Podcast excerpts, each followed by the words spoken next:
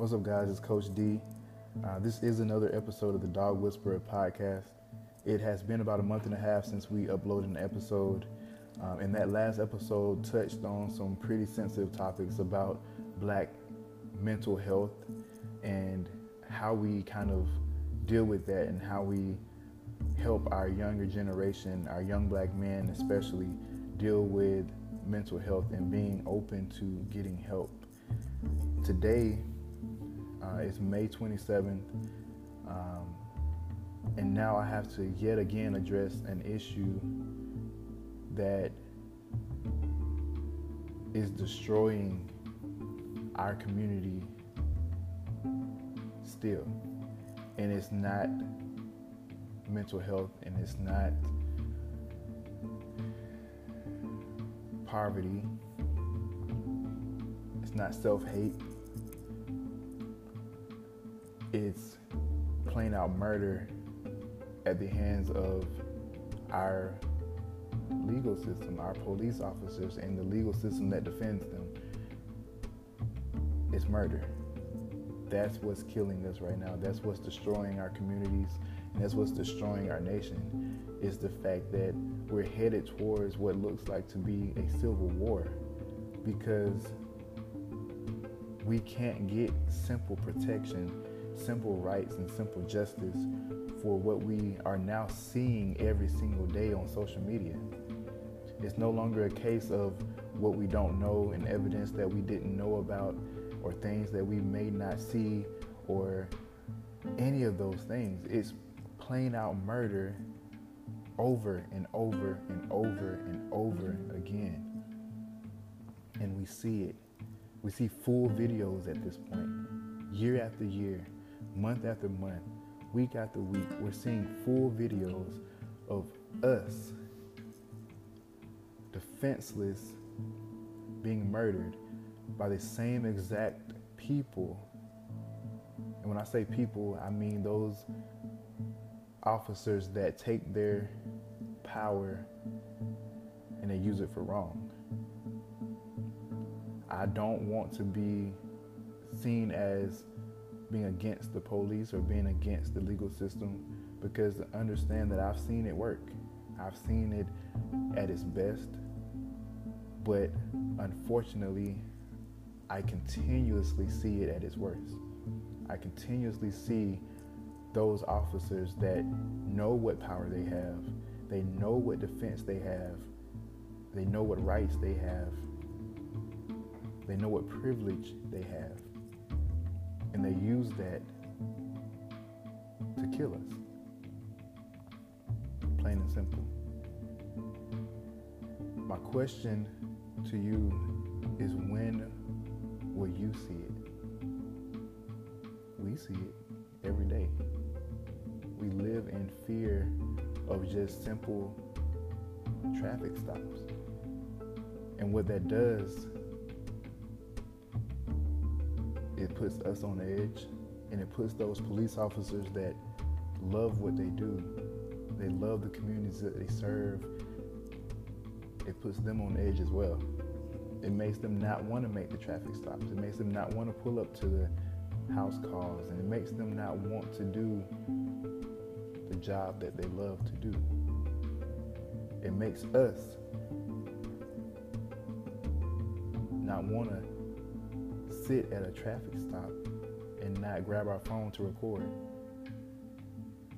It makes us unable to sit there as a police officer walks up to our window and our hands not shake, our heart not pound. If you've never experienced feeling like one moment could be your last, and you'll never understand what we feel every single time we even see a police officer. If it's dark outside and we see police cars, what we feel and what we automatically think. Now, this is what we're putting into our younger generation. This is the life and this is the mindset that they're growing up with. This is how they view their future. They think that there's no hope. If the people that protect us are killing us, what hope do we really have? Who's going to save us? We protest, we kneel, and nothing works.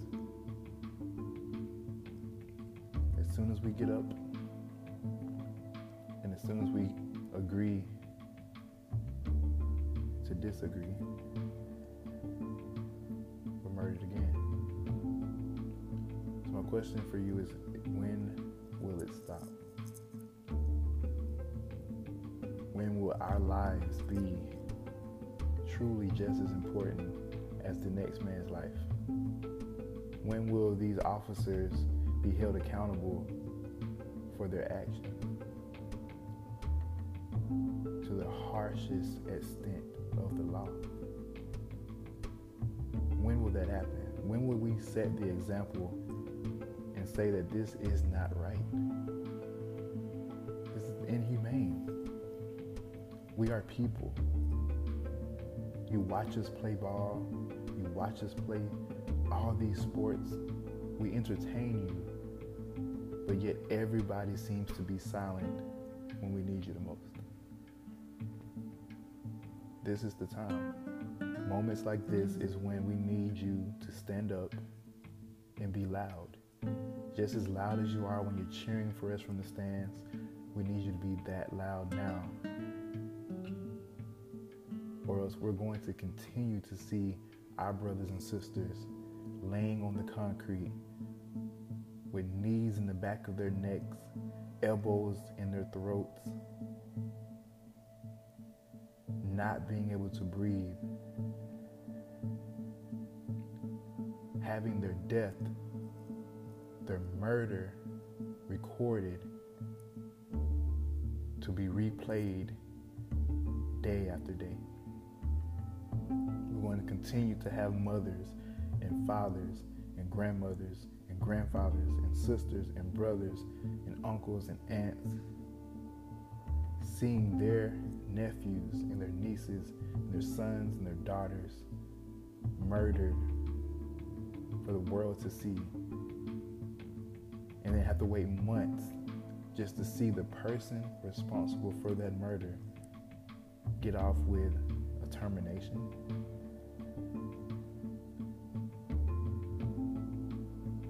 To have that community exile them from there just to move somewhere else and start over with their families and their kids and their new green lawns and their new homes and their new identities and their new way of thinking after two months of counseling. This is what we are faced with. They get to reset and redo, and we're supposed to forgive and move on like nothing ever happened.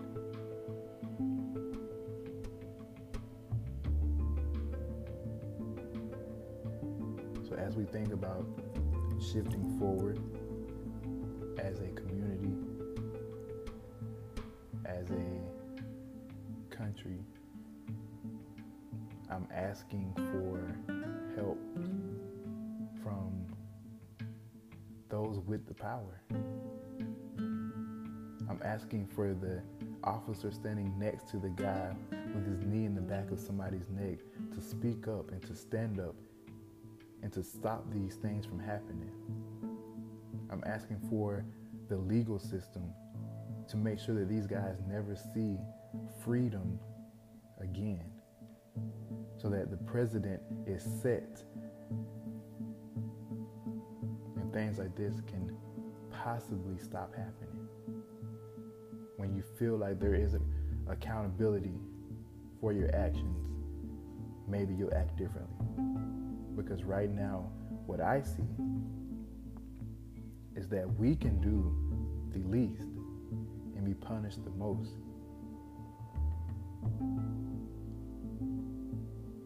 While they can do the most and be punished the least.